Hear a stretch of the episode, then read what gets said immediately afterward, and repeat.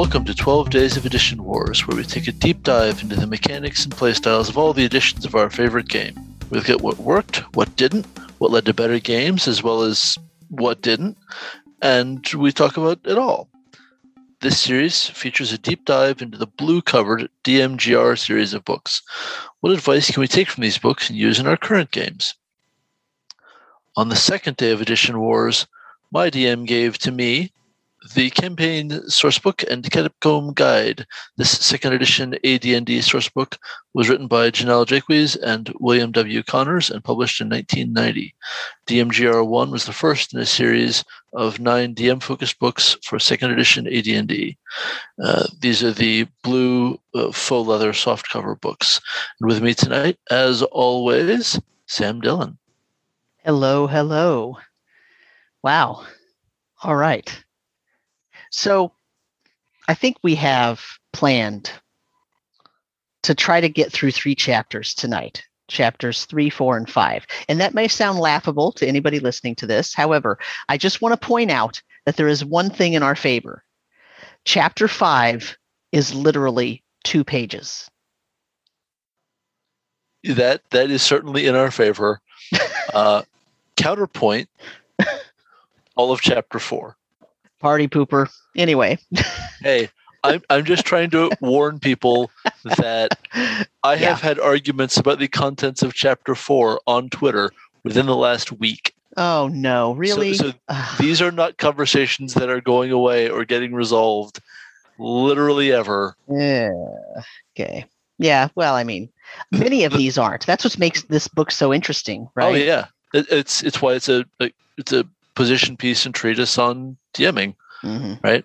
Yep. Like these conversations weren't new to William and Jennell in 1990. Right. They'd been in the the letters to the editor forum uh, pieces in the Dragon for years by that point, mm-hmm. and the only thing that's, that's changed now is age. Yeah. Um, now, we're going to see some things in chapter three, pacing and theatrics, where things have changed, mostly on the tech side. Uh, True, but I mean, the actual advice. Oh, yeah. uh, the, isn't the, outdated. No, it's not. It's not. Uh, like, where, where you, it's where they get into tech that things have changed. Right.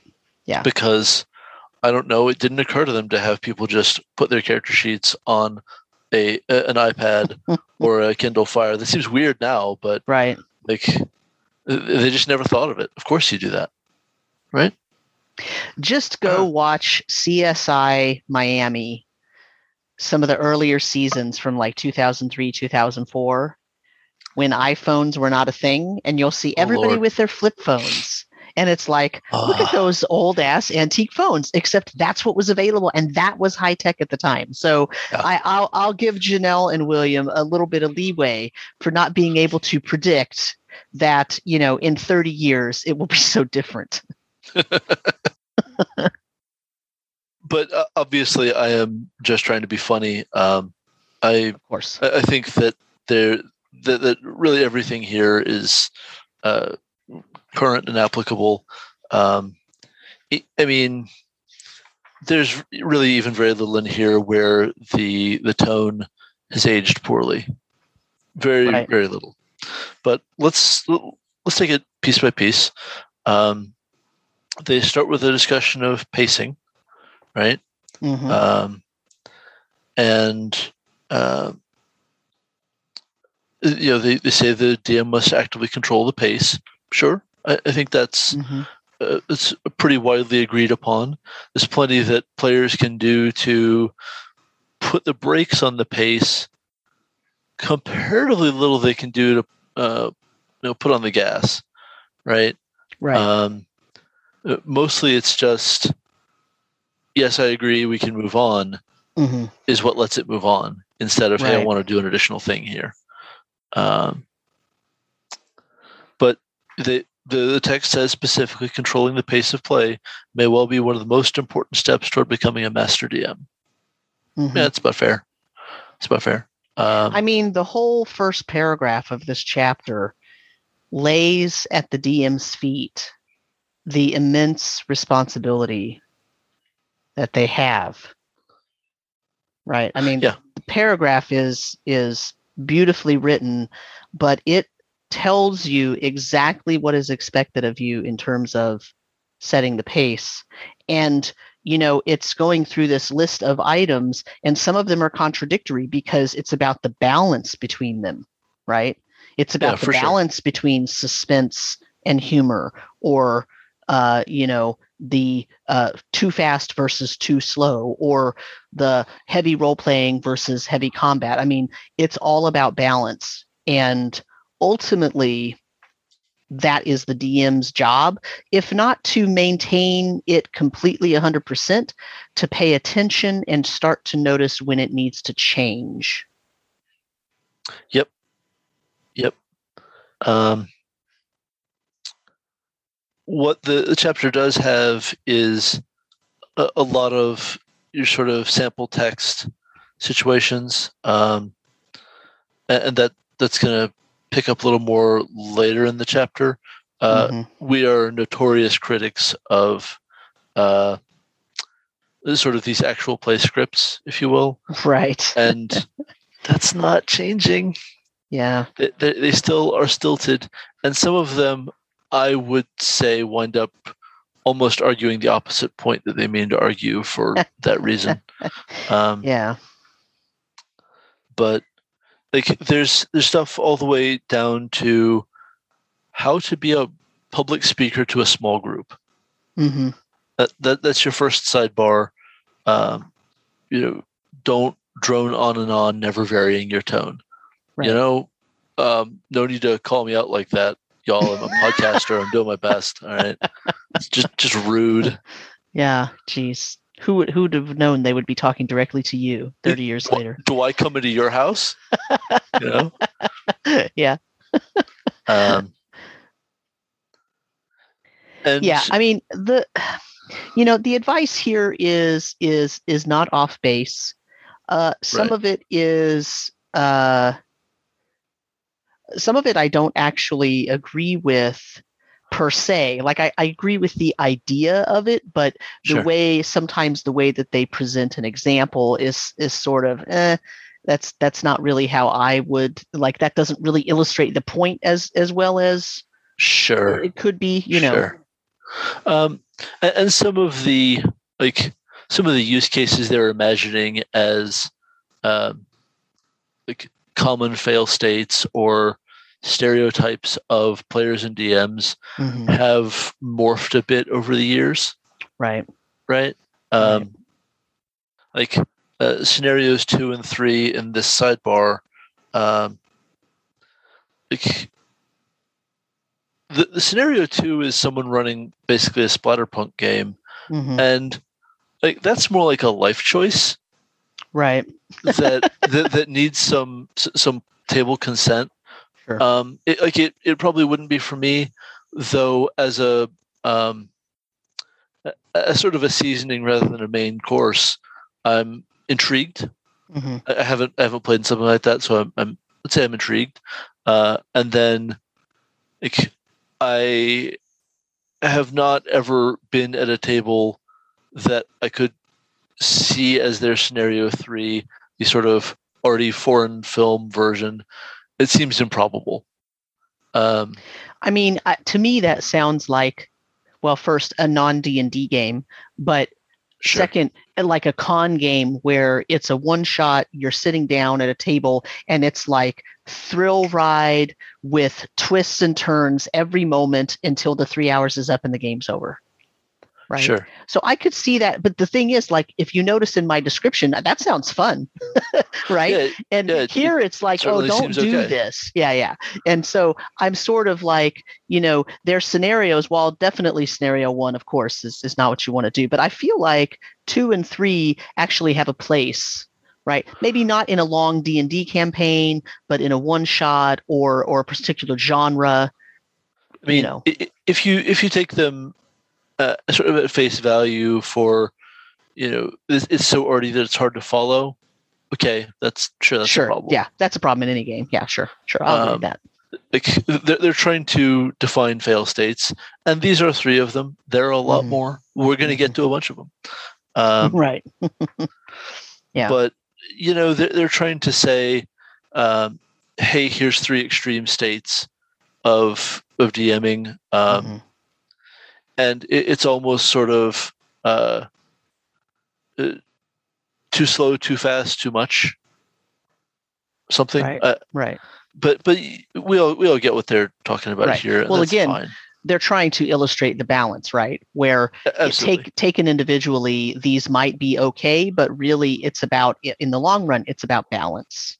And you can't do this for every session because it won't be balanced, and eventually, it's going to run afoul of someone's fun. right.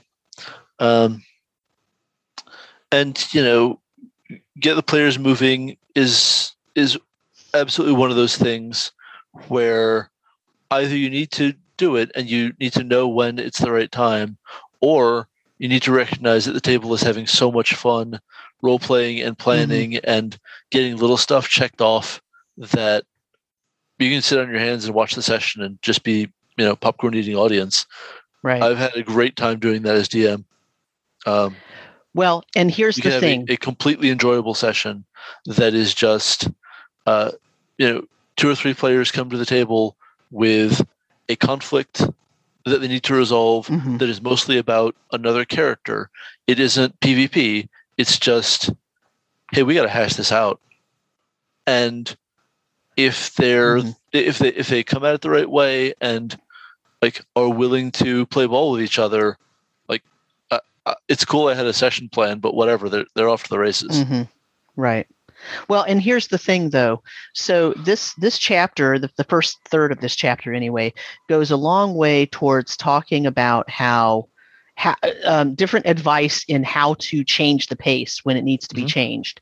And they go so far as to say that in general, learning to read and uh, read a group and altering the pace of play to accommodate both the interests of the players and the needs of the adventure and storyline uh, that comes with experience right? And that Yep. you know here's some things you can do to sort of to, to do to change the pace.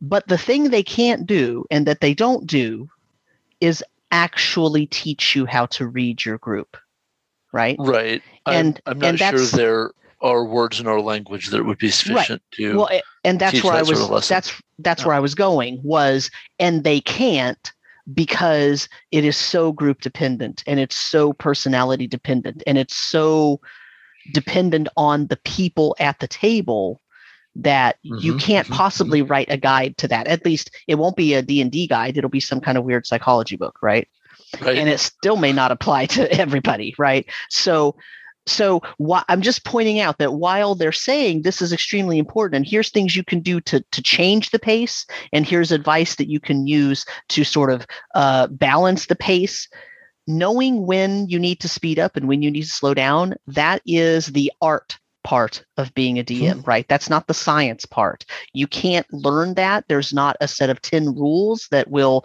make that work for you for every game for every group of players for every table. It just that does not exist. So you're not going to find that in this book right? So don't Right. expect to. Right and and uh, uh, as we're both saying like no one needs to hold that against them for not having written it. Oh Um, absolutely absolutely. Yeah. and they're they're tools for uh, changing up the pace and for not slowing the pace. Because honestly if you if you have to choose between too fast and too slow too fast is safer.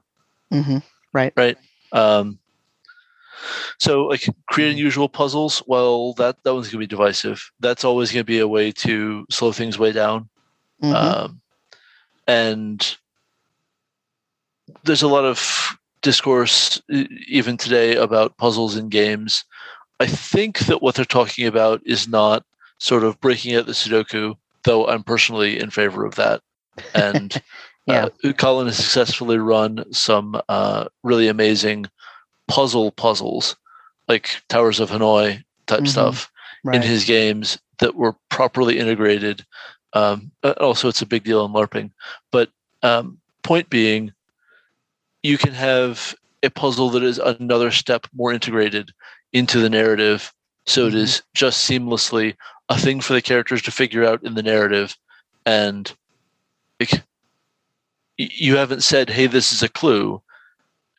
They've just intuited that's a clue, hmm Right. uh, kind of thing. right. Yeah. And you know, we need to figure out what spell this bad guy has cast that is, you know, screwing us up in this situation. Well, like, what can we observe? You're solving a puzzle. hmm Let's not mess around. Right. It's a totally normal Right. puzzle to solve in D and D, and Right. that's great. right. Um, anyway, um, I mean, uh, to me, really, this and this gets such a small, let's just like two sentences, or even it's only just one sentence, even, but it's really more about don't be afraid to put a puzzle out there if there's been a lot of combat, because you need to break up not just the pacing and the speed of the, the session as a whole, but what you're doing during that time. Because you can actually run a puzzle that is relatively fast paced comparatively, right? It's Yep. not going to be as fast paced and as quick as a round in combat, but it can be quick. It doesn't have to slow the game way down, although it also could. Yep. Well, um, one of the great truths of puzzles is uh, you can make something almost mindlessly simple if you also tell the players there's a time limit and you die if you fail the time limit. They will struggle. right. They, they- yes. they may succeed, but they will struggle if Right. you've focused their attention properly on the time limit and the stakes Mhm. because our brains Right. don't handle threat well. Right. Right. Yeah. So th- they go through several more of these. Um, encouraging rapid play. Well, yes, keeping combat snappy is basically always better. Mhm. Um, in particular, but they're, they're also talking about things like crosstalk at the table.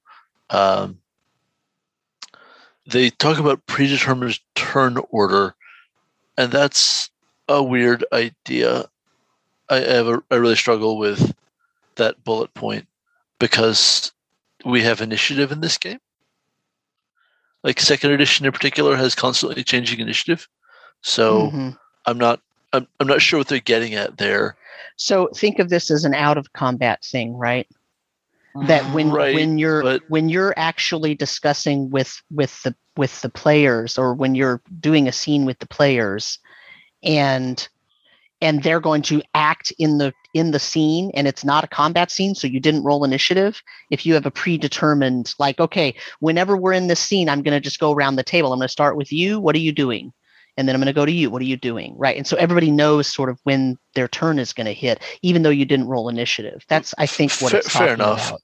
I would not do it quite that way, but I, I well take your i point. mean yeah I, i'm not saying that it's a great way to do it i'm just saying i think that's what they're talking about because this that's is fair. out of combat and you know they talk about um you know uh discouraging unnecessary chatter and making Yep. sure everybody has all the dice they need um be willing to make up rules right like you don't have to Yep. stop the game to look in a book to make up rules i mean so some of these are really solid and some of them feel kind of like you're you have a problem with the predetermined term or i have a problem with the last bullet point right be willing to fudge a dice roll or overlook an obscure rule if it would damage the pace of play i mean just philosophically i'm against fudging for me personally i don't judge so, it but so so sure. I You know. I'm, I'm with you on not fudging. I I, I roll in the open nowadays. Mhm. um, because uh, I would I, I much prefer to just wash my hands of the grisly deaths of my players. Mhm. Uh, characters, I meant I meant characters. yes Um, yes But overlooking an obscure rule, uh, guys, if you think you have never loo- overlooked an obscure rule, you are kidding yourself. Oh, sure. Oh, sure. But I mean, Um, the, but the thing is, like, they mush that in, but they actually talk about the obscure rule in the bullet point of- in front of that, right? Sure. Yep. And I, I accept it and approve and fully am on board with that one Yep, about yep. making a judgment call. But then to add that also in with fudging dice to, Uh, right. So, so, so there's one use case where I sort of agree with fudging dice, and that is you called for the roll before you realized you didn't have anything interesting for failure, right, sure. or like you, you already had the plastic in your hand and that and the stuff was tumbling before you like thought that through. I would, Right. I, I can see Mhm. myself being in that situation. Like, yeah, actually, I have no way for failure to stay interesting, and I'm just gonna have the narration be a little lukewarm on their uh, uh on their awesomeness Mhm. instead of really pumping them up. Fine, let's go. Let's just Right. press on, press on. Like I, I'm very comfortable uh, tweaking the the stakes and the tone Mhm. as uh, a sufficient expression of well, that role was terrible. Sure. And don't get me wrong. Like I, I'm not I don't have any judgment against people who choose to do like it's just not my personal preference. No, no, so I, I, just I don't fudge. The thing is, like they don't like th- this is just sort of advice they're throwing out there, and it's really funny because oh, they're going to get way more into the fudging thing later right, on. right. But but this is something that has it's one of those conversations Yep. that comes up consistently all Uh, the dude, that, time. that's how I set my calendar. right. Uh, y- y- you know, it's oh, July it's that, if we're doing. it's that time again. Yeah. All right. Yep. exactly. Yeah. So anyway, we can move on. I just, I just, I'm just pointing out. I, I think that almost all the advice I read in here is Yep. reasonable. It's sound. They back it up with examples, not always good examples, but examples. They have, you know, a lot of things to say in here. Most of it is good. A couple Right. of things I don't agree with, right? So just just in the it, you know in the in the spirit of balance, I'm not singing the praises of this and then saying all of it is 100% wonderful. I think Sure. it's mostly wonderful. And then there's a couple of things I just inherently disagree with. Right. And know, like I said, we're going to get to a more full-throated defense of fudging that Sure. we can yeah. we can go through. Um, right. and a, a lot of it like the conversation around that has changed not because of fudging itself but because of uh, a, a deeper understanding of you know you can set the stakes to be something else Mhm. then right. the fun happens or the fun doesn't happen right Right. and that's just text on the page in the 5e dmg now Right. as we covered uh, we it- did win. just kidding. well, s- since it's now nominally December for our listeners, it's been a very long time. But Mhm. for us, it was a different, very long time, but just Right. less. anyway I, I i i get what you're saying no i i agree yeah and chapter eight is has has some very specific advice that applies i think more broadly than at first it seems but anyway Yep. Uh, so avoid splitting up. This is another one that, like, it, it's here to talk about keeping pacing moving. When it's okay for pacing to slow down, you don't need to follow this rule. Mhm. A- and it'd be very easy to misread what they're saying here. They're not saying don't do it. They're saying this is going to slow you down. Make sure you're ready to slow down. right Uh, but th- there It's- are ways to use um, splitting up to speed things up and keep things really like pulse pounding for sure. Well what's funny is they say don't do it but then the rest of the paragraph is but when it happens here's how to make sure you're still controlling the pace right? So they know it's going to happen. Well, they know right, it is At at no point are they going to come out and say, "Don't let your players split up." right. That's that's contrary to to their whole concept of what a player's freedom should be. Right. and and they're right. You you shouldn't stop the players splitting up. Um i mean uh i remember a campaign when i just gotten out of college um the the party had this huge like rift and split up except it was it wasn't one player by themselves and the whole rest of the party. It was, I think, two and three or three and three, whatever the, the total total number of players was, and they both agreed to head to the same place. Just screw you separately. And so I spent a session or two, like jumping back and forth between them in scenes getting there. Um, and the thing is, because the players were all okay about it. The the, the characters weren't okay, weren't okay, but the players were. Mhm. Um, it was just a really memorable thing. right Um, Yep. And like it was one of the few times we've had really intense uh, conflict at the table, and it was all just fine. Um, like no one seemed to be hurt about it. The player that was at the core of the conflict and knew he was generating conflict, but he kind of flagged it hard enough that everyone knew it was coming and could kind of Mhm. brace for it. So that was a Right. neat thing. Um, anyway, planning breaks is Well, really so- good. Hold Uh, on. So what what what you're illustrating is the idea or the uh I don't know if I would go so far as to call it a tenet, but it's kind of a pseudo rule that is Uh-huh. no matter what you read, if you read something whether it's a book or something on the internet or you hear something on YouTube or whatever about D&D that says don't ever do this, never do this.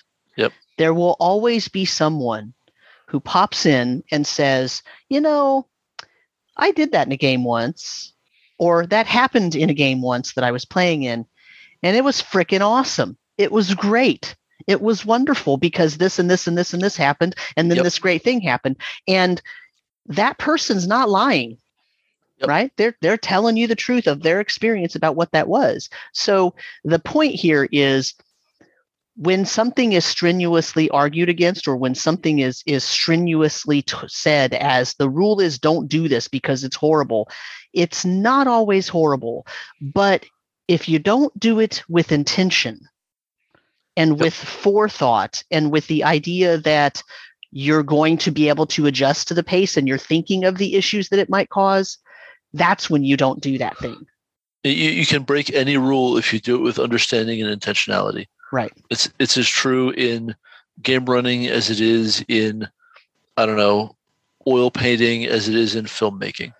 and life Yep. it's true in life Well, you you might really be in jail for a while, but sure. well i mean Th- th- there are right times to be in jail for a while. That- I'm I'm not gonna say Yeah. that's that's that's true right so anyway so planning breaks So so planning breaks. Um, this is one that actually we can sit and talk about more now. Um, how just like our attention spans work a certain way, and a ten to fifteen minute break where you have a, a release from the situation at the game. Uh, your attention is actually free to go somewhere else and wander Mhm. the table crosstalk can be gotten out of the way a little bit then you can kind of say can, can we put this can we table this conversation until the break? Kind of stuff. Is great. It's great. Uh, and that's something that we need to do. What's cool is that you do hear people do it in actual play podcasts. Right. Um, either they will like make sure sessions are a certain length right? Like uh, two hours is a fairly normal runtime for d&d reef. Mhm. uh, right Mhm. uh, and then some other shows i listen to um, like a, a single episode is about an hour and then they have a comfort break and they film the next hour Mhm. right they, they record the Mhm. next hour um, and that's their night right they're, they're recording two episodes in, in a night Mhm. uh, and then critical role has th- their comfort break you know at about the midpoint of Mhm. a three to four hour session well right. that's exactly what they're saying here. Right. um, but i think that dming advice doesn't like dwell on this maybe as much as we could stand to.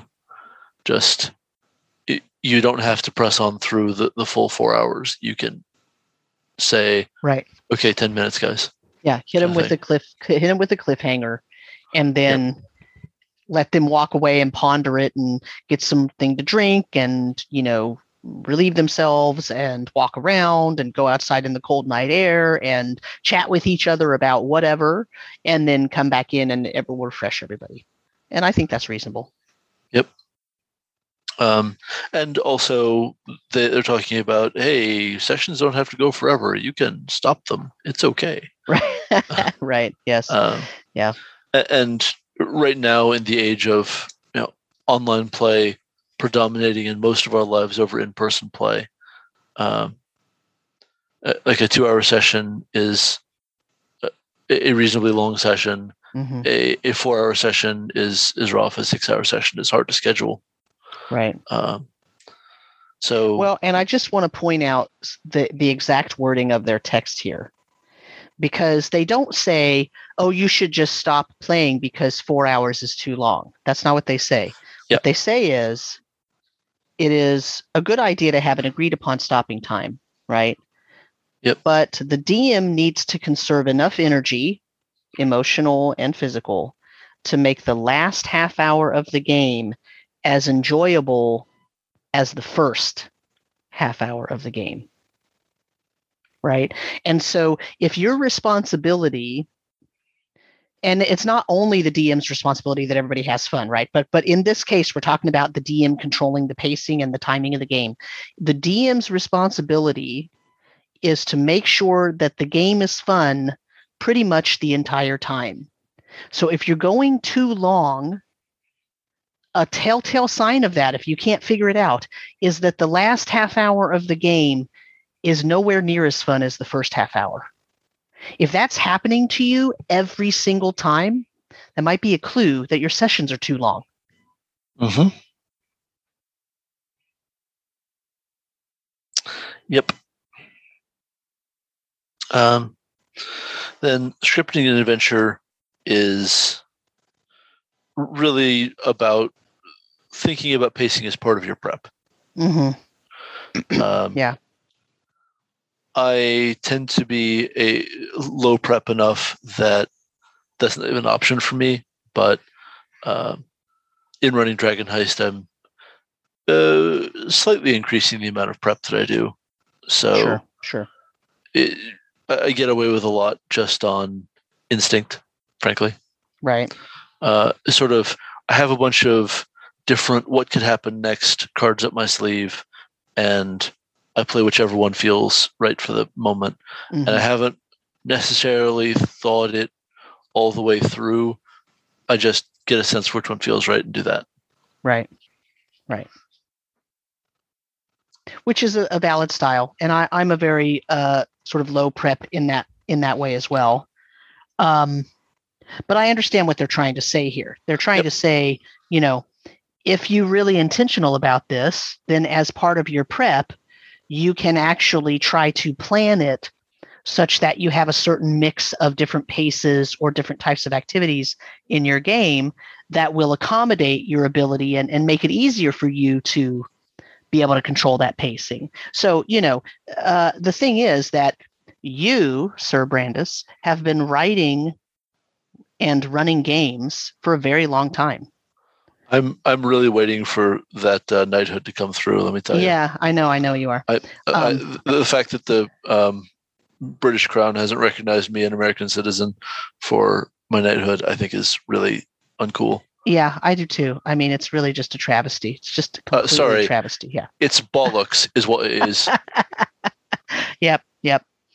Um, so, uh, but but you get my point, right? So Yeah, for sure. so it's easier for you, dare I say, to say something like, "Well, I'm a very low prep DM because I've you know got these," but you've Oh, got oh, enough yeah, experience that sure. you're you're pulling things out of your back pocket because you know your group well and you know the sort of basics of the story that you're telling or of the world setting that you've got and all of those things. Same with me right? I mean like this this is how it is for us.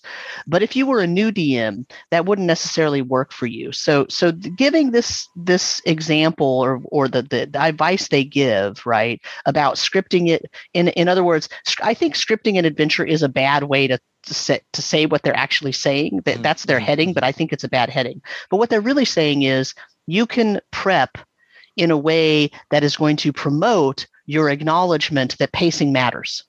Yeah, like if if you want to phrase it as look at your outline, think about how much time each piece of your outline is going to take. Okay, you're good. right. Like that, that's pretty much all it comes down to. yeah. Guesstimate the Yep. amount of time that those encounters might reasonably take, right and adjust the events which might happen based on the amount of time allotted for the game session. Yep, that's Right. just um, Right. maybe do some uh, some guessing around length of encounter. You're going to be wrong, maybe by Right. a lot. Yeah. Maybe they suddenly decide that this bartender knows what's up. hmm right right yeah. Um, but so yeah, I'm we're on the same page here. Um, so next we get into building a dramatic environment. Um, and you know, this is a place where tech has started to not invalidate, but maybe make this chapter look, like section look a little bit dated, just in what is even available for them to suggest. Mhm. Um, I mean, th- they're. I, I really appreciate their dedication to, hey, a lot of people playing this game have less than no money to spend. We Right. need to pitch our advice to people with less than no money to spend. right. Uh, but you know, they don't mention, hey, would you like to spend thousands of dollars on dwarven forge material? Awesome. right. Right. Um, but like, there's very good stuff in um, playing pieces and props, talking about uh, using miniatures, even if you don't use miniatures in combat, Mhm. but still having like a a rough model of the thing to look at is interesting. It, right. It engages the player's actual, you know, sense of sight with something to look at in what is otherwise a pretty heavily auditory game. hmm Right. Um, and then they, they get into battle mats um, and things like that. Well, I, I actually don't know what year Chessex started releasing um, Wet Erase mats. Um, oh, they mention them in here. oh, do they? Okay. Yeah. Yeah, they say uh, vinyl gameplay mats are gaining you go. popularity. Yeah. There you These go. flexible playing surfaces are marked off in either hexes or square grids. Yeah. So Right. so so they can't say Chessex because they don't have the Sure. you know, well, and uh, I I love that they say um, use wood blocks or locking plastic bricks right. because they can't say Lego. Lego. Everyone knows they mean Lego. Lego bricks and toys, Right. folks. yeah but but yeah so they and but they go so far as to talk about uh you know for the for the poor students uh, in the crowd they talk about uh you know which i was when this thing was written um you know using a three by five card it's totally okay to use a three by five card you Oh, know yeah. and here's Oh, an yeah. idea if you can get different colors make the monster groups different colors awesome you know um, which is great advice because if you don't if you don't really have an idea about whether that's okay or not or you think it's too hokey or whatever reading that in an officially published book is great Well, and the the third bullet under props is especially delightful in light of I don't know the Beadle and Grimm's descent into Mhm. Avernus right uh, set. yep yep. A stuffed animal or plush fantasy monster can provide a lot of Mhm. laughs as it mugs for wizards familiar. Yep. right And Beadle and Yep. Grimm's is here to exploit that. hmm Awesome. absolutely yeah no Um, for sure for sure A- and like the the whole section on props is sort of they can't know that eventually this is going to be an incredibly successful company, but they are kind of pointing to that day when they talk about um, uh, use playing pieces from board games represent treasure, provide sample uh, items from a typical adventurer's inventory, like mirrors, flasks, hammers, magic wands, so on. right Um, you know, uh, use books with photos of real castles to depict castles in DM's game world. Like, those are all great. They're great. Yep. Um, You know what I used to do was- to I that used to- eventual like uh, luxury experience is what I want to say. Yeah, I mean, I, I used to go through and you know we used to have we used to get National Geographic magazine, and I used to go through and cut out like the images of the different desert scenes and you know like places that I couldn't just go out and take a picture of with my camera. Nice. Right. Um, and I would put those, you know, I would pa- paste them onto a piece of cardboard or onto a piece, you know, white piece of paper or whatever, so that they were regular kind of paper size, and Uh-huh. that's what I would show my players, you know, and like saying something like, okay, well, you're in a sandy desert, and then that that gives way and and drops off and leads to the Badlands. You know, and here's what that looks like compared to this thing over here that you were just at, you know, two hours ago like describing it is one thing because it's auditory input, but then showing a picture Mhm. and saying this is what you see all around you as far as the eye can see is amazingly effective for most people because humans are visual. We are very, very visual. And while it's awesome to be described something. Having just a picture is great. Now, nowadays, I don't use National Geographic magazine. I use my good buddy Google and I and I could do an image search and I you know steal somebody's image off the internet because I'm using it for my own personal use and you know right. and and like that. So right. you know, but that that's uh, it's the Pinterest same idea, for right? you folks. Yeah, yeah, exactly. So uh, uh, yeah, for sure. Uh, another great one that uh, a friend of mine has always been really wonderful and consistent about is uh, getting like just facial reference images. For mm-hmm. people that we're going to run into a lot. Yeah, and so he's got he's either cast them as existing movie stars or he's using um, like face blenders mm-hmm. Um, mm-hmm. to say, okay, you know, internet program blend, you know, Omar Sharif and I don't know Antonio Banderas. Go right, right.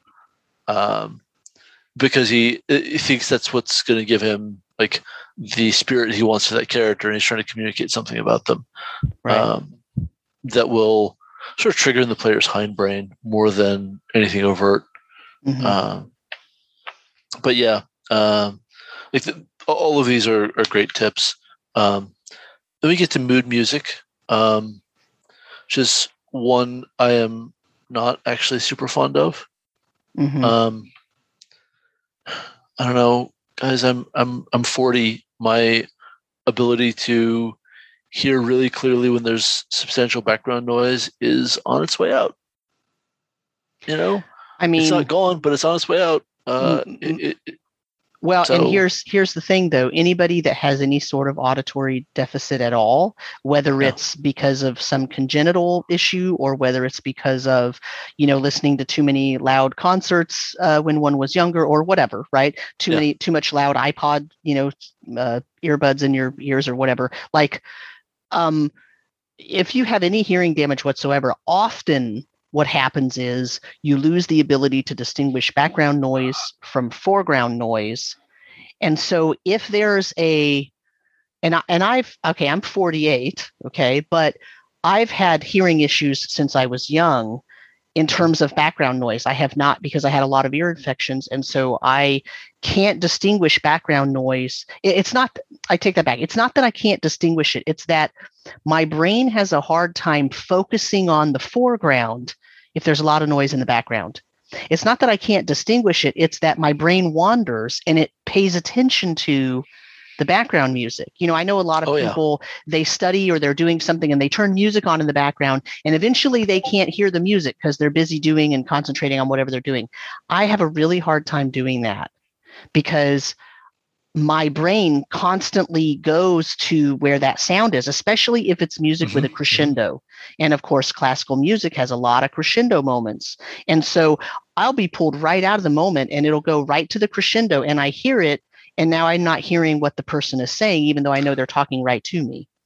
Yep and that's not a preference thing it's not because i like music better or because i don't really care about what the person's saying or whatever it's the same reason i don't like large crowds because i cannot hold a conversation with someone in a large crowd because not because i don't care what they're saying but because all of the noises in the background take my focus away and oh, yeah. i don't i don't have any control over that and yep, so yep. I really wish this this section would give a caveat to that effect that some people have hearing issues that make it difficult for them to focus if there is music in the background that has certain tones or certain elements like a crescendo or whatever. And Otherwise, right. it's a great I mean, section. I mean, they do a lot to say, "Hey, look, mood. Look, I love. I do love music, right? I'm not knocking music at all. I think music is oh, great. Sure. It can evoke a lot of emotions that aren't otherwise evoked in a particular situation.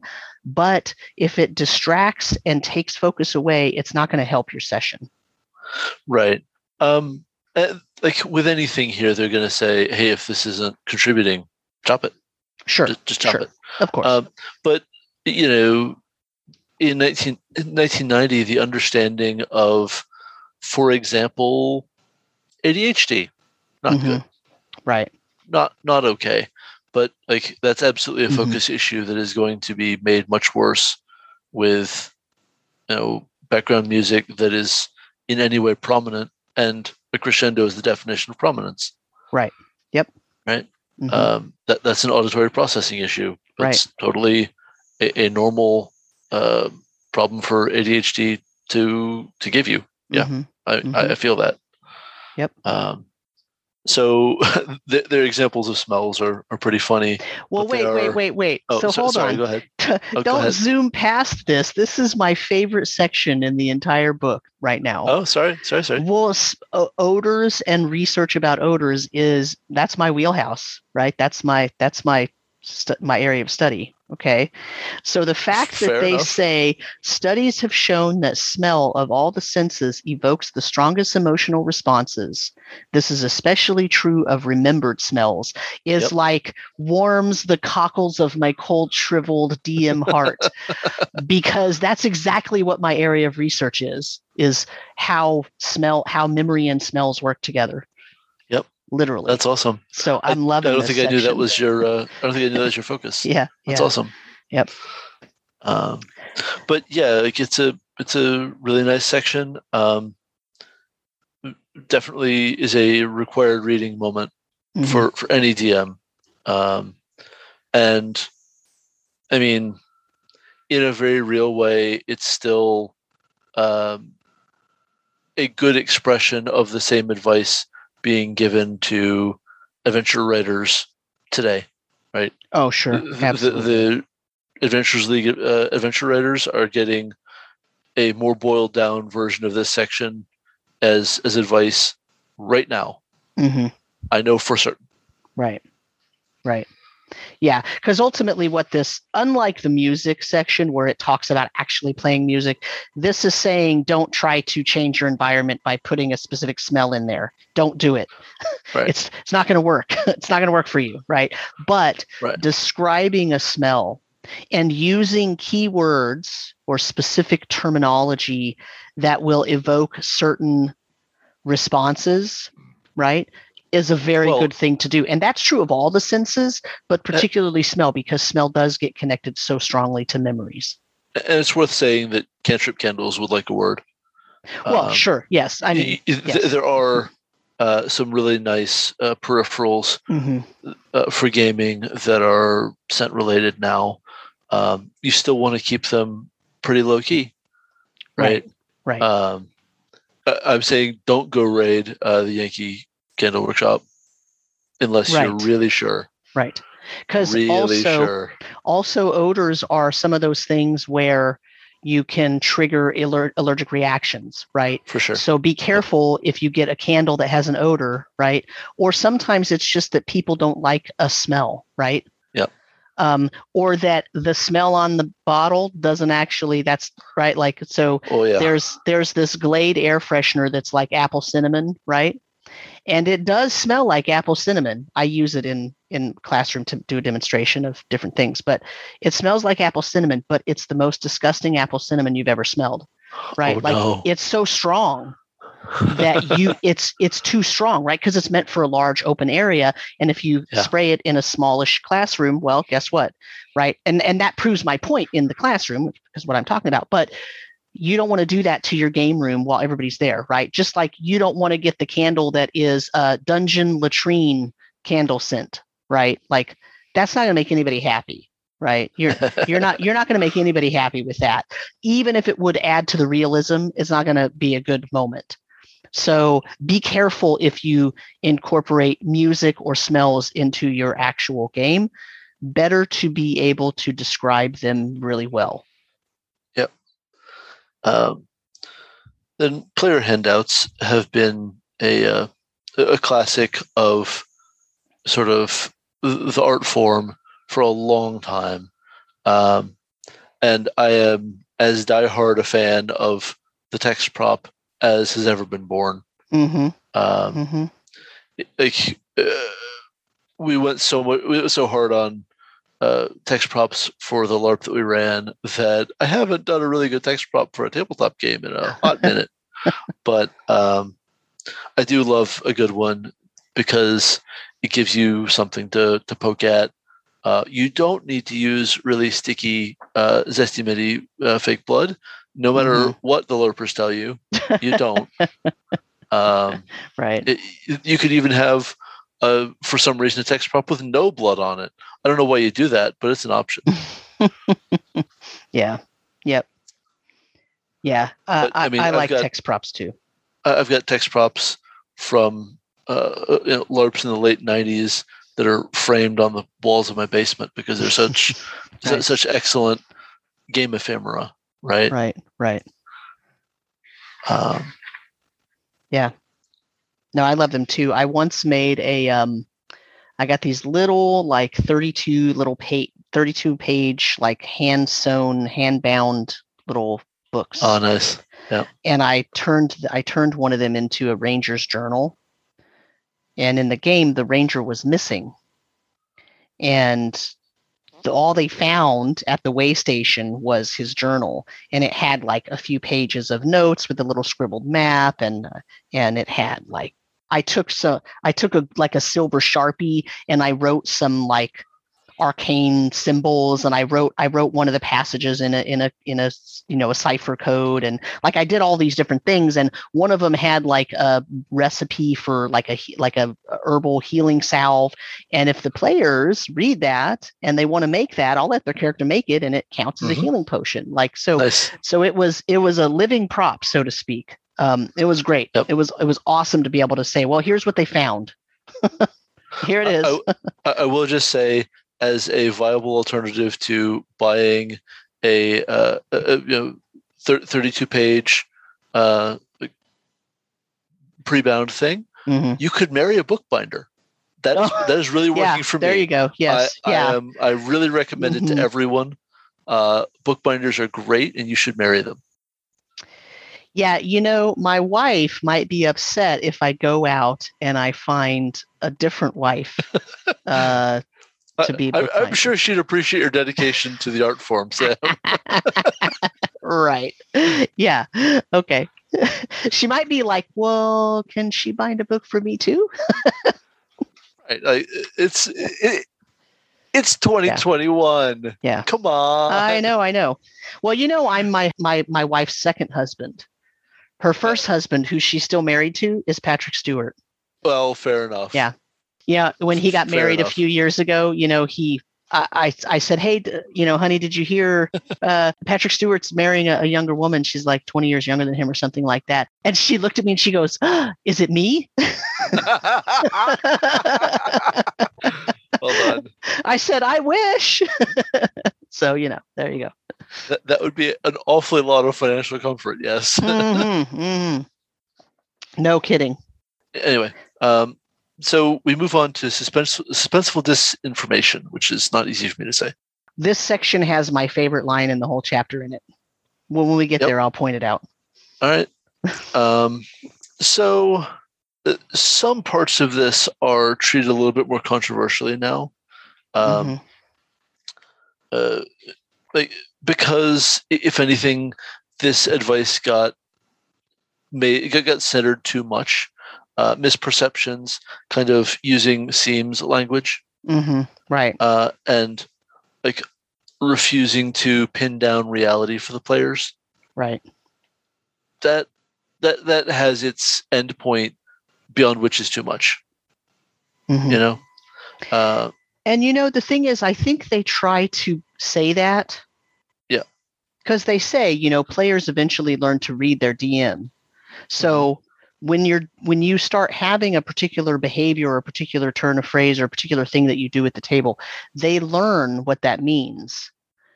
And if you don't watch it, you'll fall into it when you don't mean to, and that could be bad. Or it could be just be bad that you're doing something so much the same that they recognize it could also be bad, right? So, Yep. You know, so I think they try. They just they don't go far enough in saying that, hey, you know, just like anything in moderation, this works well, and maybe you shouldn't lean on it hundred percent. Yep. Um, and then the loose lip ships um, kind of uh, roll dice and chuckle evilly Yeah. bit. Um, there was a point in my life when I was a big fan of that. At this point, I prefer not to be gaming the players. hmm Um, I, I don't really need to get into dark arts on my players. Right. I can just make stuff happen in the game. It's okay. Like this is a useful tool at a certain point in your journey, and then I think it stops being one for the most part. Is my feeling. Yeah, I mean, I don't roll behind the screen. I do Sure. everything out There's- in, in front of definitely that. everyone. So I can't just roll out in front of everybody and accidentally roll a 20 and then be like, oh, nothing happened, you know. Uh, cause then it's then it's yeah, then it's like, okay, I am gaming them. What the hell is my point? Right. Like that's not Yep. that doesn't work. Right. So Yep. but if I was playing a game where I was rolling behind the screen, like say original D and D, right? If I was playing OD and D, you know, the DM rolls all of the thieves checks and all that stuff. So I would definitely do that still because that's the style of game it is. Yeah. Um, then Messy Maps covers player mapping, which Mhm. is hmm an element of the game that is probably uh, within a hair's breadth of just dead. I, I don't know of anyone who engages in player side mapping the way texts written in 1990 expected. Uh, certainly not in fifth edition, but I mean, I still have my players map when I'm playing Castles and Crusades, for example. I was wondering about it's that. a- Yeah. it's it's a it's a one e style game. So it's um the thing what's funny about this section is not to me it wasn't striking that, you know, here's kind of a lost art. Because you know, it even talks about mapping in the DMG for fifth edition. So I don't think it's completely gone. I think it has to do with the style of a group. And I do know some sort of old school style players who play fifth edition who still utilize a lot of the sort of old school ethos when they run. And so they do have their players map. Um, but the, the funny thing about this that, that strikes that struck me was it basically so it used to be that the advice was have your players map and describe it well enough that they can map it accurately if they're paying attention. If they're not paying attention, then it's their own fault and you don't have to worry about it, right? Um, Uh, and then yeah. if th- but and then if they if they're mapping it when they map it if they map it right and you're you're not lying to them when you're doing the description right so if they map it correctly because they're pla the mapper's paying attention right then they'll be able to realize where secret doors and whatnot might be and that was part of the point of having them do it that and if they sure. get if they get lost or if they need to run away you know this that there's different you know mechanisms about that right in in Yep. those style games right this is actually advice that's a little bit it's it's advice that says okay well we're all bored with that now you don't want them to be able to do it accurately so that they can tell where the secret doors and whatnot are. In fact it calls that an accident if they figure that out right? Oh if you're too specific about it they might accidentally you might accidentally give away where those secret doors might be. And to me that's that's like a switch in how like the point of having them map it right? Yep. because the whole point is if they have a mapper who gets good at it and you're being honest with them when you describe what they see they definitely can tell and that's Yep. the whole point like that you know what i mean so uh, this this this uh, section struck me as odd that way because i do still play games where mapping is important so it you know anyway Yeah, like uh, what I want to say is that overall, uh, in in my experience of gaming, is something I think uh, Rabbit said on the air. Uh, one of the last times she was uh, a guest on the show. Mhm. Um, it's hard to think of a time when I have felt like I improved gameplay by giving out more bad information or less good information. right Uh, I have almost always felt like I was going to get better results in play and have more fun with um just uh, giving players more information to make decisions with because it's going to make them make more interesting decisions. right and that's that's my personal philosophy as well right Yeah. uh, And- that's very much- err yeah err on the side of of giving them too much because Yeah.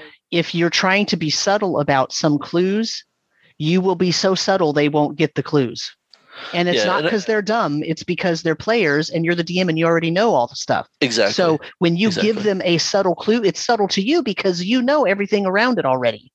It's Yep. not even a clue for them because they don't have all of the context. and, and I think that this is kind of what um, Apocalypse World and Dungeon World and some of the other PBTA games were really trying to get at with a lot of GM principles. Mhm. Um, there are principles around telling the truth, and I think that th- th- those are a shot across the bow at this whole uh, suspenseful suspenseful disinformation section. hmm hmm Or Um, like uh, not even just powered by the apocalypse, but a game like um, Cthulhu Confidential, right? Mm. Where the whole premise there is if this is a clue that is necessary to carry the story forward, it shouldn't be held back. It should just be given Right. freely. And right, that uh, Tra- Trail of Cthulhu and all the Right, Gumshoe games. Yeah, exactly. Yeah. so uh, got Cthulhu, Cthulhu yeah, Cthulhu Confidential, I think, is basically Trail of Cthulhu, but for two players, a GM and a and a player, right? Yep. Um, and so it's the same sort of premise, right? But the idea is it's it's it's the locked door problem, right? As I used to call it the locked door problem, because if the game is written, if the adventure is written such that when the party gets to this door, if they don't pick it and they can't kick it down or they can't open it somehow, then the adventure ends. They might as well turn around and go home, right? Yep. Clues are like that too. If you get to a point where there's a clue that they absolutely need in order to move forward, why are you stopping them from getting the clue? Yep. Like you can challenge them, you can make them do something to get it, you can make them defeat something or solve a puzzle, but stopping them 100% from being able to get the clue is not going to help your game. Right, and that's very much uh, the kind of uh, GMing advice that was going to erupt into the discourse well after this book came out. Absolutely. Like Mhm. the words "fail forward" were not like in in the air in 1990 the way they are here. Mhm. Right. Uh, uh, sorry, sorry, in in our time, In our yeah, trying to say. right.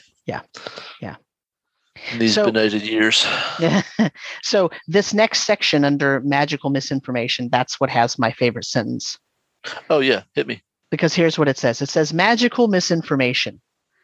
While this might sound like the sort of thing you receive at a White House press conference, it's actually a wonderful tool for spicing up your games. I think it is so funny that they're calling out the White House. I I think it's so funny they called out Sean Spicer by his It's- actual name. right.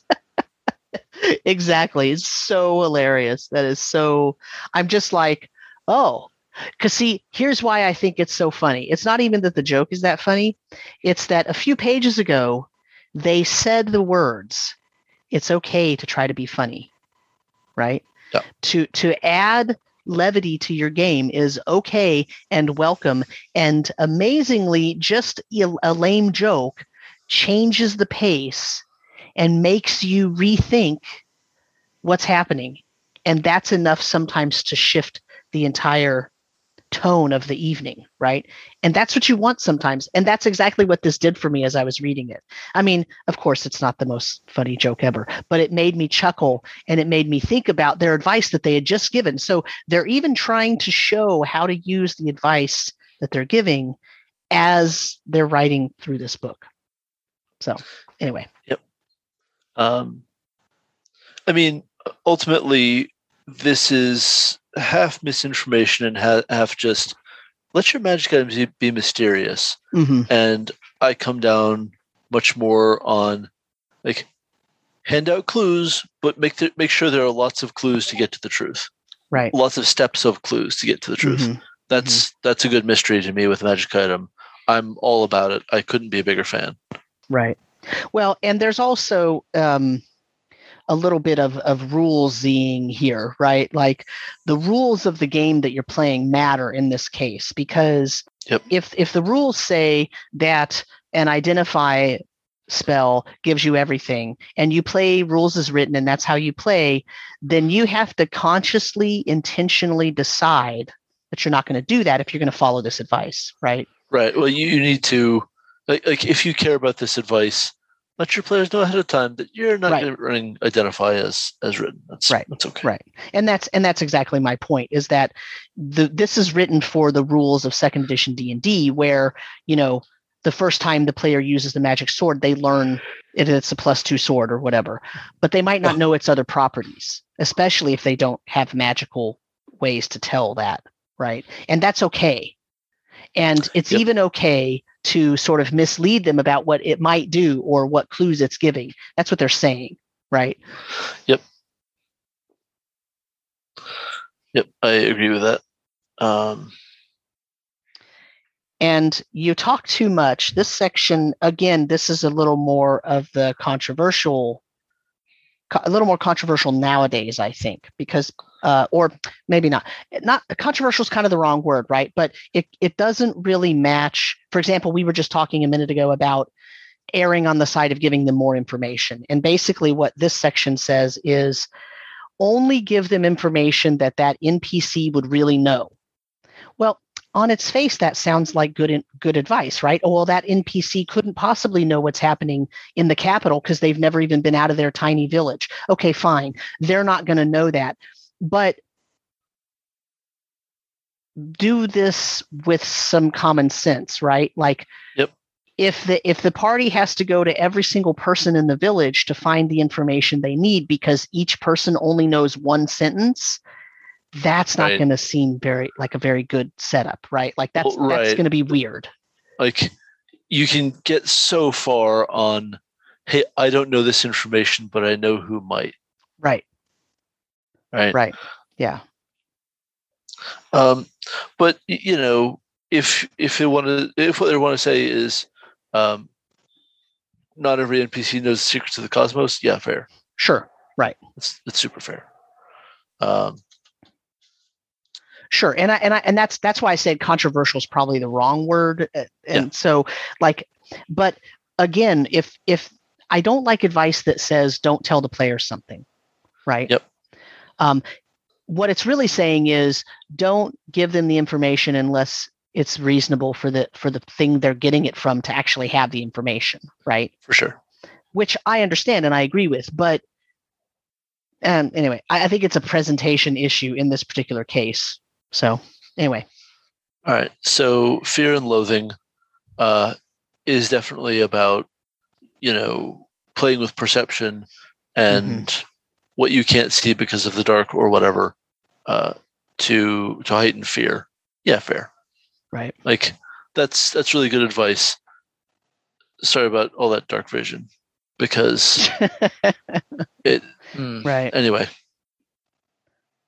Well, you know, okay, so in, in dark vision, you know, I always tell people, look, dark vision isn't regular vision. Like it doesn't like it, I have to tell my teenage players this all the time because they're not thinking about it. They just think, oh, dark vision, I can see.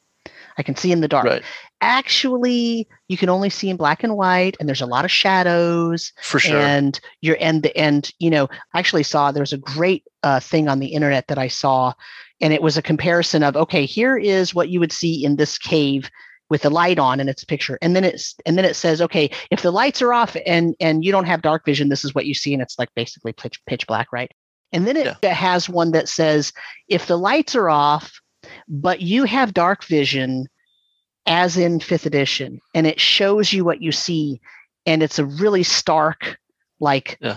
Obviously Is that the one that's just taken through night vision goggles? No no it's it's like an art it's a representation that changes the um the saturation of the different colors Oh, so wow. that it makes it it shows you light versus no light versus no light but dark vision right. um But i'll I think we can see how that would- that would you. also Yeah. be very challenging to deliver as narration. Oh, Right. absolutely. But being able to show the picture actually d- went a long way with my teenage players because they're like, oh, like that's way different because as creatures that can see colors, we don't really think about the impact of what happens when there's not enough light, even if you can see. Oh, I, you know. I, I have, I have definitely uh, been, you know, uh, under a moonlit night or whatever in Mhm. in games enough to just, well, I can't read because right, um, the rods won't do it. They just right, need, right. you need some cones for this bad boy. Yeah, and uh, exactly. it ain't happening. right. So, but I mean, but my teenage players, not not a chance. They're going to understand that. So, yeah. Well, the good news is a demonstration comes along very easily. right. Exactly. That's true. Several hours Very a day. yep. Go outside, Um, touch grass. yeah. Right. So, so next up is uh, funny haha, which Mhm. um, getting the balance right on humor can be super hard. Um, I've I've been in incredibly funny games uh, where it was fine, and I've been in games where the the silliness um, just meant that the stakes couldn't ever build up, or all of the jokes were pointing to real world things that weren't kind of funny enough for taking me out of the game. Right. Um, and that's just a thing. It's just a thing. Yeah, Um, and the thing about humor is it is so personal and specific, right? Yep. Uh, and I think we forget that because a lot of times there is a funny person, a comedian or or some or funny show or something that a lot of people like and they get and they understand and it makes them laugh. And so they don't think of that funny thing as a very personal sort of thing. But a sense of humor is actually a very personal thing. And Yep. everyone has a line, right? and everyone has a set of things that like there's a lot of jokes where i can appreciate why someone else might think that joke is funny but Yep. i myself know that it's not funny to me right and everyone has that that i'm not special everyone has that maybe most people haven't thought about it but everybody has that because your sense of humor is like a personality it's it's personal so it's really hard to nail something super funny for the entire group that is worth the major joke that you're trying to tell. Yep. Right. So we go to DMing in full color, and so so this is actually providing some of the balance that we were looking for in the Mhm. sections before. Right. Um, and it, it's looking at fail cases of a lot of what they just said. And so I appreciate this very, very much for just balancing it all out and, and Right. showing both sides of everything. Um, Well, and this Uh, is even the section where they give a little ineffective vignettes thing and then they give an effective one. And then they even say, you know, even these are a little bit heavy on the prose, but you, you get the point across of what's the difference between those two examples. right. Uh, like I will just say their first ineffective setting, actually ineffective. Their second ineffective setting, time and a place. Yeah, right. that that that one could be a lot worse. Right. Um, it, depending on how much else has been established that I can kind of fill in, Mhm. you know, things like time of year. I don't actually need that to be reminded here. I I'll, I'll get it. Just Right. that wouldn't wouldn't have been established at this moment, kind of thing. Um, but yeah, they're right that it gets a little a little prosy, a little box texty, you might say. hmm Right. But this was the right. This this was sort of the era of we're going to get heavy on box text because I think they realized a, a failure at a lot of tables was this sort of thing where you didn't have someone that was providing enough description to keep the game very fun, right? Yeah, for sure. Um, so yeah, we don't need to cover this in any more detail. It's it's quite good um, and and self aware in an important way. Mhm. Um, uh, making counters dramatic. Um, I mean, there's a bunch of bullet points here of uh, how to lean into the drama, um, and some of it is recapitulating what they just finished, what we just finished saying Mhm. from a slightly different angle. right. Nothing wrong with that. Nope. Like that that recapitulation kind of points to the fact that yeah, these are the same same conversations we're still having. These are the same how to GM good lessons that are like everyone is still learning, and honestly, this is a lot of what we were looking for the 5e DMG to have, and that they didn't have for reasons of page count. Right. Um, Yep. But it's not not for nothing also that they, you know, reference this book by name in uh, the appendix, in Appendix D. Yeah. yeah Um, like th- they do actually want you to go hunt this book down and read it. Right. You know, it's a shame they can't include a PDF code.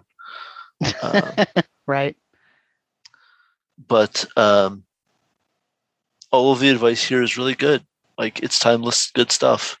I I can find nothing to really complain about in in any of this. Um, like because and it, if it were taken to an extreme, then you'd have something to complain about.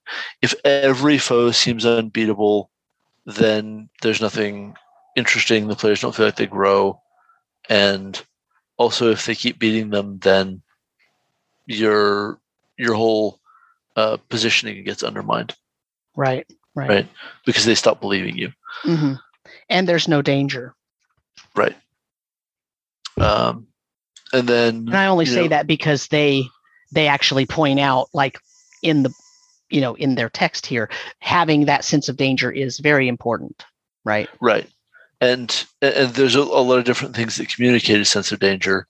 Um, you know, be aware of them. hmm A big one is how you describe them before the, the fight starts, but all of your descriptions throughout the, throughout the fight carries that too. right Things like um, here's how they react to getting hit for 20 points of damage is a big deal. right right, Right. Uh, so, uh, threat of failure is uh, really talking about stakes, Mhm. setting stakes in an interesting way, and uh, raising the stakes at the right time. I think. Uh, it's, Yeah. it's just what is at risk if you fail. Well, all right. Um, what I wish they could talk about here, but th- they don't. Maybe maybe it comes later. You know, who knows?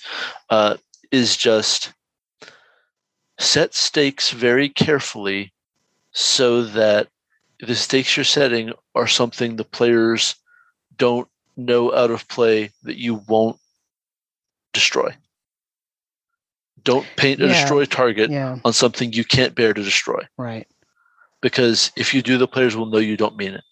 right right and they don't uh, they don't go into that at all in this particular section really all they say is you know you want to increase drama by putting the, all the pcs at risk. And don't forget to make the reward equal to the risk right? Yep.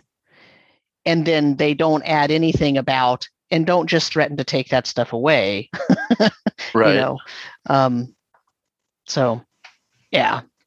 Um and then we get to uh the these uh horrible vignettes very Oh, badly written um well, it, th- Yeah. they're, they're, not. They're not. Maybe the the punchiest is yeah the, the wanna say. dialogue what it what it's doing is it gives two examples of a game so it does the whole uh it, it's a dialogue right so the dm says this and then this player says this and then the player of this pc says that and um and it's the point they're trying to make is that if you try to use narrative language in your descriptions you're and and and encourage your your players to do that you get a much richer more dramatic scene uh, than if you just say oh i rolled a 16 i did 12 points of damage and your turn you know um, Yep. but uh, you know while while what they're saying is true there's only so much description and narrative that you can throw at every sword swing right Right. You, you've got to make it. you- You've got to use it when it counts, mm-hmm. especially early in a fight. If it tapers later, that's okay. right Uh, but there's there's other really key advice I want to. I wish I could layer into this. Right. uh, which is you need to be changing up what the players want during the fight or what mm-hmm. the monsters want during the fight so that you don't have both sides of a fight repeating their actions uh, for three rounds in a row and then mm-hmm. the fight's over. Right. That that's not working. Right. Or I mean, that also can work though, right? Because if you're playing basic D and D and there's been a wandering monster encounter and it needs to be a quick skir- skirmish, right? That's okay. It's part of the game. Sure. Right. Sure. And that's fun for that style game because that's part of what the expectations are, right? I mean, I will certainly say it has been fun in the Tomb of Annihilation game I'm playing. It's working. Right. And right. so, but the, but the thing is, like, uh, I get for me, the thing is that um, what this this vignette and this dialogues that they write, what it doesn't say is it's okay if you have players that just want to say, "Oh, I rolled a twenty, I yep. did seven points of damage." You know, what happens now? Did it die? Did it die? You know, like that can also be fun and exciting, and it's a perfectly fine way to play, right? Yep. And so while the more narrative style and, and throwing in the narrative descriptions, yeah, that can add drama and whatnot. But if you do that every time, you're going to end up just reusing the same words and the same uh, literary techniques and phrases just because you're a human being, right? Yep. And none For of sure. us have, you know, th- I mean, I have a very good vocabulary, in my own opinion. Not to pat myself on the back, but I have a pretty good vocabulary. but even having a really good vocabulary, when you're the DM, you're worrying about all these other things too. You're not necessarily worrying about describing the perfect sword swing, especially if they miss, right? Like you'll have to you have to picture Willem Dafoe for me. I'm something of a vocabularist myself. nice, nice. Yeah. But you get my point, right? Like I, I'm not knocking anybody's vocabulary. I myself have a pretty good vocabulary. Some of my players do, some of them don't. And that's not there's there's not a value judgment attached to that. It's just different life experiences and priorities, right? And especially like here in 2021, we want to make sure we're protecting space for people, you know, playing in something that isn't their first language. Right, for sure. Yeah and for and just for people who don't really give a crap about the big vocab. I mean, honestly, uh, there's no reason why a person absolutely positively has to have a large vocabulary. Uh, except that I want them to share the kind of fun that I have. Sure. Is... I, am not knocking it. I think a good, big no, vocabulary is great. I know, I'm just saying that for me, I understand that the world includes people different from myself with different backgrounds and different possibilities and different opportunities. And not mm-hmm. everybody that I play with has the ability to maintain that large vocabulary. Let me give you an example. I played with a group about five or six years ago where one of the players was a combat vet and he had a traumatic brain injury when he was in Iraq. He was the I don't I don't know the exact details of everything that happened, but he got mm-hmm. injured, got a traumatic brain injury. So his brain works a little bit differently than it used to. He used to have a great vocabulary, mm-hmm, mm-hmm. but nowadays he struggles to find certain words. They're just not For there. Sure. And he knows sure. they exist, but he has decided for his own personal mental preservation to not worry about the fact when he can't find a word for something, right? He either goes and looks it up or he just picks another alternative word that is the same basic meaning and gets his point across because it's better to just be able to communicate at all than it is to right? And so it sounds like that that is going to be really disrupting or whatever and it wasn't disrupting at all not at all. Oh yeah. Right? Yeah. and so that's what i mean when i say like it's not important if somebody doesn't have a big vocabulary because you could totally play this game without a big vocabulary and have a crap ton of fun. And it doesn't matter if you narrate your sword swing the same way each time. And I wish mm-hmm. they had put that in here too. Right. Yep. I absolutely agree with that. Uh, but yeah, the, the commentary here goes on probably a little longer than it requires because it wants to describe everyone getting a little prosy. Mm-hmm. Yeah. Like, I need you to get to the monkey, guys. It just mm-hmm. get right to that monkey. Um, and if you have not, if you're not familiar with the band Tripod, you won't get that joke. Um, so when the rules get in the way is the next section, um, and there's a right time to get into every nuance of a rule and you know chase down getting exactly right maybe because it's a high stakes situation. Um, and there's a time to say yeah it's close enough. I don't need to make a thing out of this. We can accept this and move on. Or you know what? Um, maybe there's uh, maybe the character shouldn't be able to cut that corner because it's a, a hard wall corner. I i don't care. The scene is more interesting if he gets there on time. It's just mm. Go go just right. go yeah uh is those are all situations i've seen mm-hmm. right yeah. And I mean, the thing is, um, again, sometimes this comes down to a are you playing rules as written or are you playing loosey goosey? Right. Yep. And there's, well, again, and- there's no value judgment on either one of those. But if you're playing rules as written and then all of a sudden you're going to get loosey goosey, everybody needs to be on board with that. Right? right. And vice and vice versa. So if you're playing loosey goosey and then all of a sudden in this battle, now you can't round the corner that way, you're going to totally throw off whatever that whoever that PC is, whatever their style normally is, because they've been doing it the other way the entire rest of the game, and now suddenly you don't you don't want them to. Like that's a sort of different issue than what they're yeah. actually addressing here but i'm just pointing it out that they could have said something they could have cut some of this dialogue from the previous section to say that in here right well and, and, also even more than that be careful that you are uh, applying the same sets of rules conceits to every player. Right. Yes. It would be so easy to be generous with, with one player and strict with another. Mm-hmm, mm-hmm. Right. Um, right. Th- that is a pitfall I can only too easily imagine myself falling into, and I mm-hmm. resist it. Right. You can ask my players whether I succeed. Yeah, and uh, I'll tell you, you probably don't. Uh, because you know, that's human nature, right? But being cognizant of it and trying to be intentional about your rulings is all you can do. That's the best you can do. And you're probably more fair than a lot of other people who don't think about it, right? I'm trying. Um, um, this section does have one of the one of the really good pieces of advice. It says, assume that as heroes, the characters can overcome simple challenges without needing to roll dice the task if the task is reasonably be if a task is reasonably within a character's abilities, let the character do it. Yep. The same is true if there is no personal danger involved in a task or if multiple tries are possible. And so what they're getting at, I'm surprised it took 30 pages to say that. Right? Yep. Because that's an important tenet that I think has been carried through all future editions or yep. maybe should be carried through. I think oh, it, people lose written, sight of it's it. It's written in exactly as many words yeah. in the 5e DMG Absolutely. for sure. Yeah. Yeah.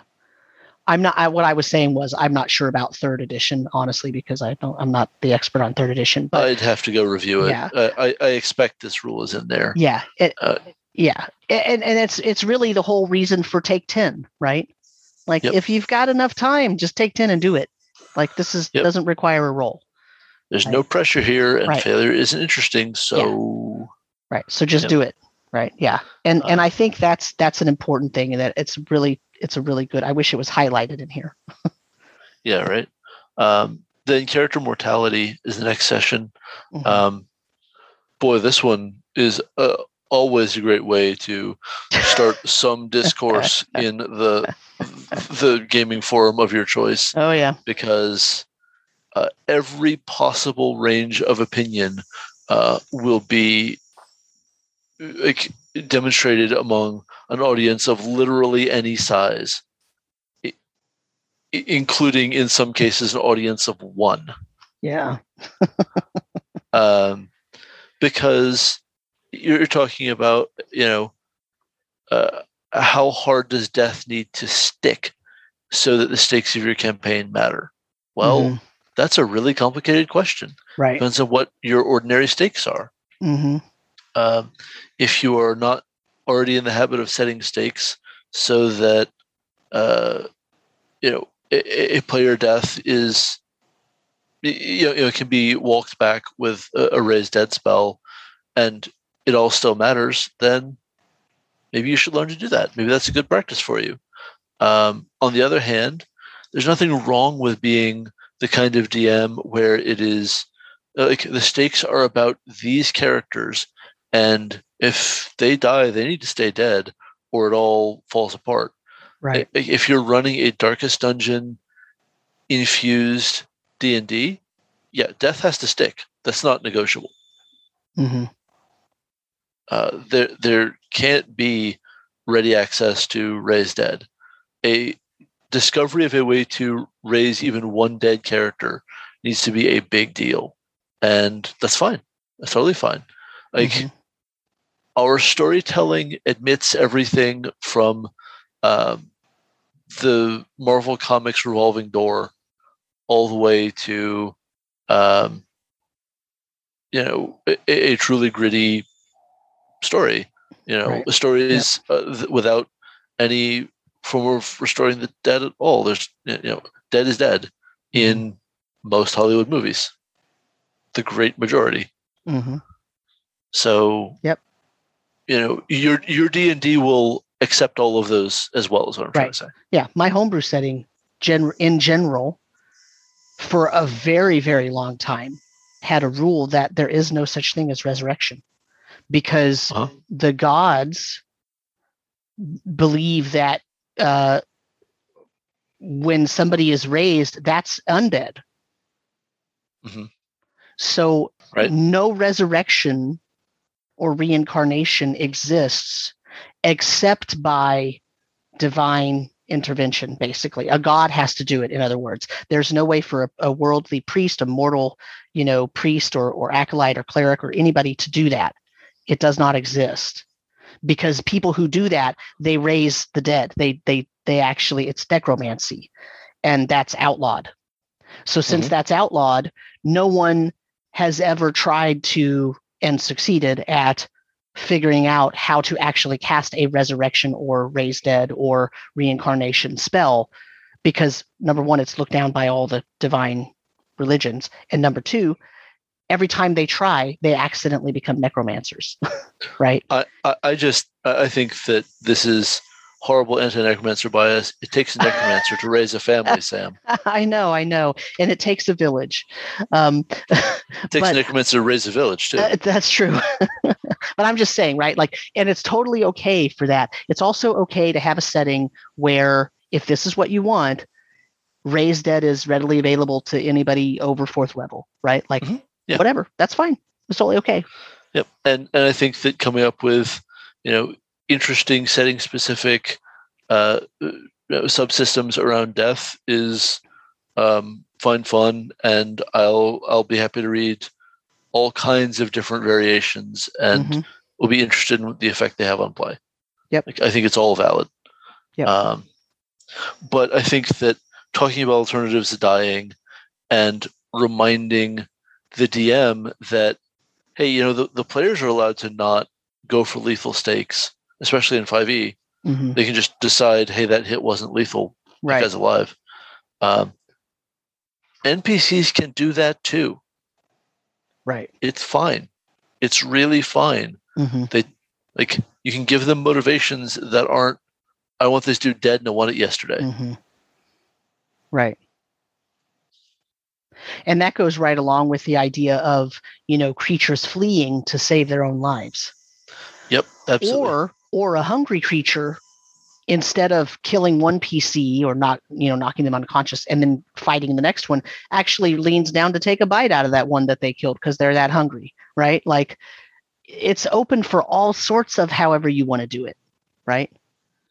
As Yep. long as everybody knows what the stakes are and what the and what the rules that are going to be followed are it's okay. Yep. if it's if it's fun in your game do it. It's fine. So Um, you know and we, we finish out the chapter. The chapter. oh dear. Yep. with, my uh, my favorite section. oh uh, f- fudging or constructive cheating. Mm, And honestly, we've said enough about this already tonight. Yeah. We can probably elide this completely because it's just going to like er, go back over it with some use cases around. Is there a trap here? Well, no. I, I know the dice said so, but it's not interesting. Well, so let me let me just so let me read one sentence and then tell you why this entire thing is bad.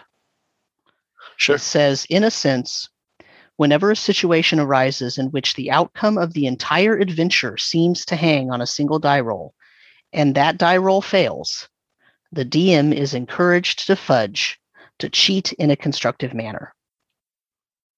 Sure. Here's my problem with that.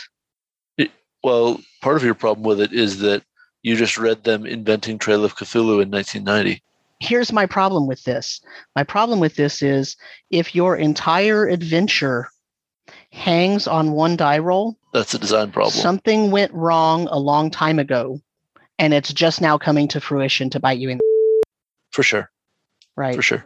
And Um, now, I, I will say, uh, when you get into some kinds of save or suck spells, right, mhm, where the the NPC gets like one saving throw against this uh, mid to high level spell, and if they fail it, like there goes my whole threat. I just got Mhm. nothing. I failed to predict it. I got nothing. Well, right, but boy, is that a tempting place to fudge. if that NPC was so important to remain alive, then they shouldn't be put in the situation where they have to save or suck. Hmm, that is a complicated conversation to me Yes, it is. because it- because it's so important because it's so important to create situations where the players can talk to the villains and feel things about them, hmm right? Instead of every villain's appearance is also their last.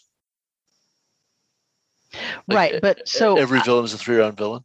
Yeah, yeah, but I, I what I guess what I'm saying is if that NPC that you mentioned is so important and then they die, there has to be a way for that importance to remain or for the mantle to be taken up by something else that then become you know what I'm saying like Sure. there's a way to fix this without fudging the die Uh, right I- I would certainly assume so. Yes. And so for me, it's all it's it's sort of like this, right? So my my response to this is actually if I was at the table and I didn't realize and I and then something happened and this this individual is trying to save or save or die, I would literally just give them an ability to make that save, Sure.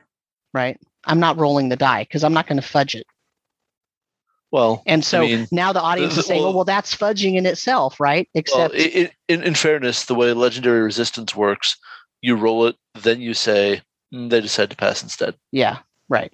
Well, in fifth So- edition, but I'm talking about other editions, right? Oh, oh, sure. you're talking sure, about a save or suck roll, right? sure. sure. So I mean, I'm specifically thinking of like your your your force cage, uh, for, force Mhm. cage, your Mhm. maze, your like it isn't Sure. save or die. It's just Right. save or mm, this encounter isn't tense anymore. right, right. And I don't know. There, there's so many possibilities in emergent play.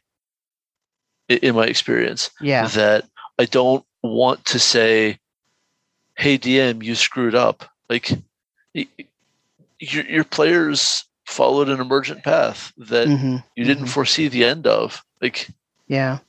But I- you're, human, whatever.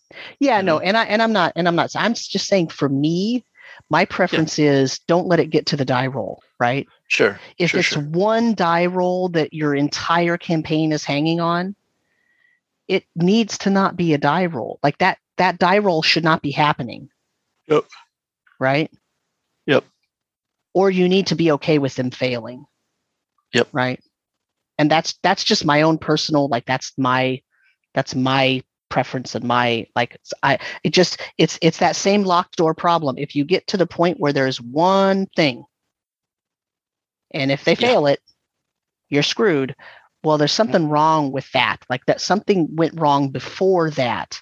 Either either the NPC didn't have a resistance that they need or or you didn't anticipate something that was obvious which is uh, happens all the time right? I'm not saying that doesn't make somebody a bad dm that happens all the time. But i'm just saying like there's a problem there that existed before and it should Yep. not get to that single die roll. So that's my whole problem with this is that if something relies on one to me like the dice are the randomizers. And if you're not willing to accept a failure then you need to not be rolling that die. There needs to be a reason why you're not rolling. Because you Okay. shouldn't be fudging right like Sure. that's just my own personal you know whatever Yeah. so anyway so that's going to bring us to the end of chapter three. Uh, I will certainly admit that we had ambitions of getting past chapter three that were uh, foolish, Mm. foolish of me, indeed. Um, next time we'll be covering chapter four, uses of judgment. That's a paladin power in World of Warcraft, is what that is. Um, you use it when you've set up a. ci- Too far. Never mind. Yeah. Um, so uh, thank you very much, everyone, for listening. Sam, where can our listeners find you? Oh, uh, you can find me. I forgot about this part. You can find me on uh, Twitter at DM Samuel, and you can find me on the interwebs at rpgmusings.com. We've all had our days of wanting to forget about Twitter, that's for sure. Yes, no kidding. Lately, all the time. Uh, What about you, sir? Uh, you can find me on Twitter at Brandes Stoddard. I write for tribality.com. My personal blog is www.brandesstoddard.com. And I have a Patreon. It's Brandes Stoddard. Hope you'll come find me. Excellent.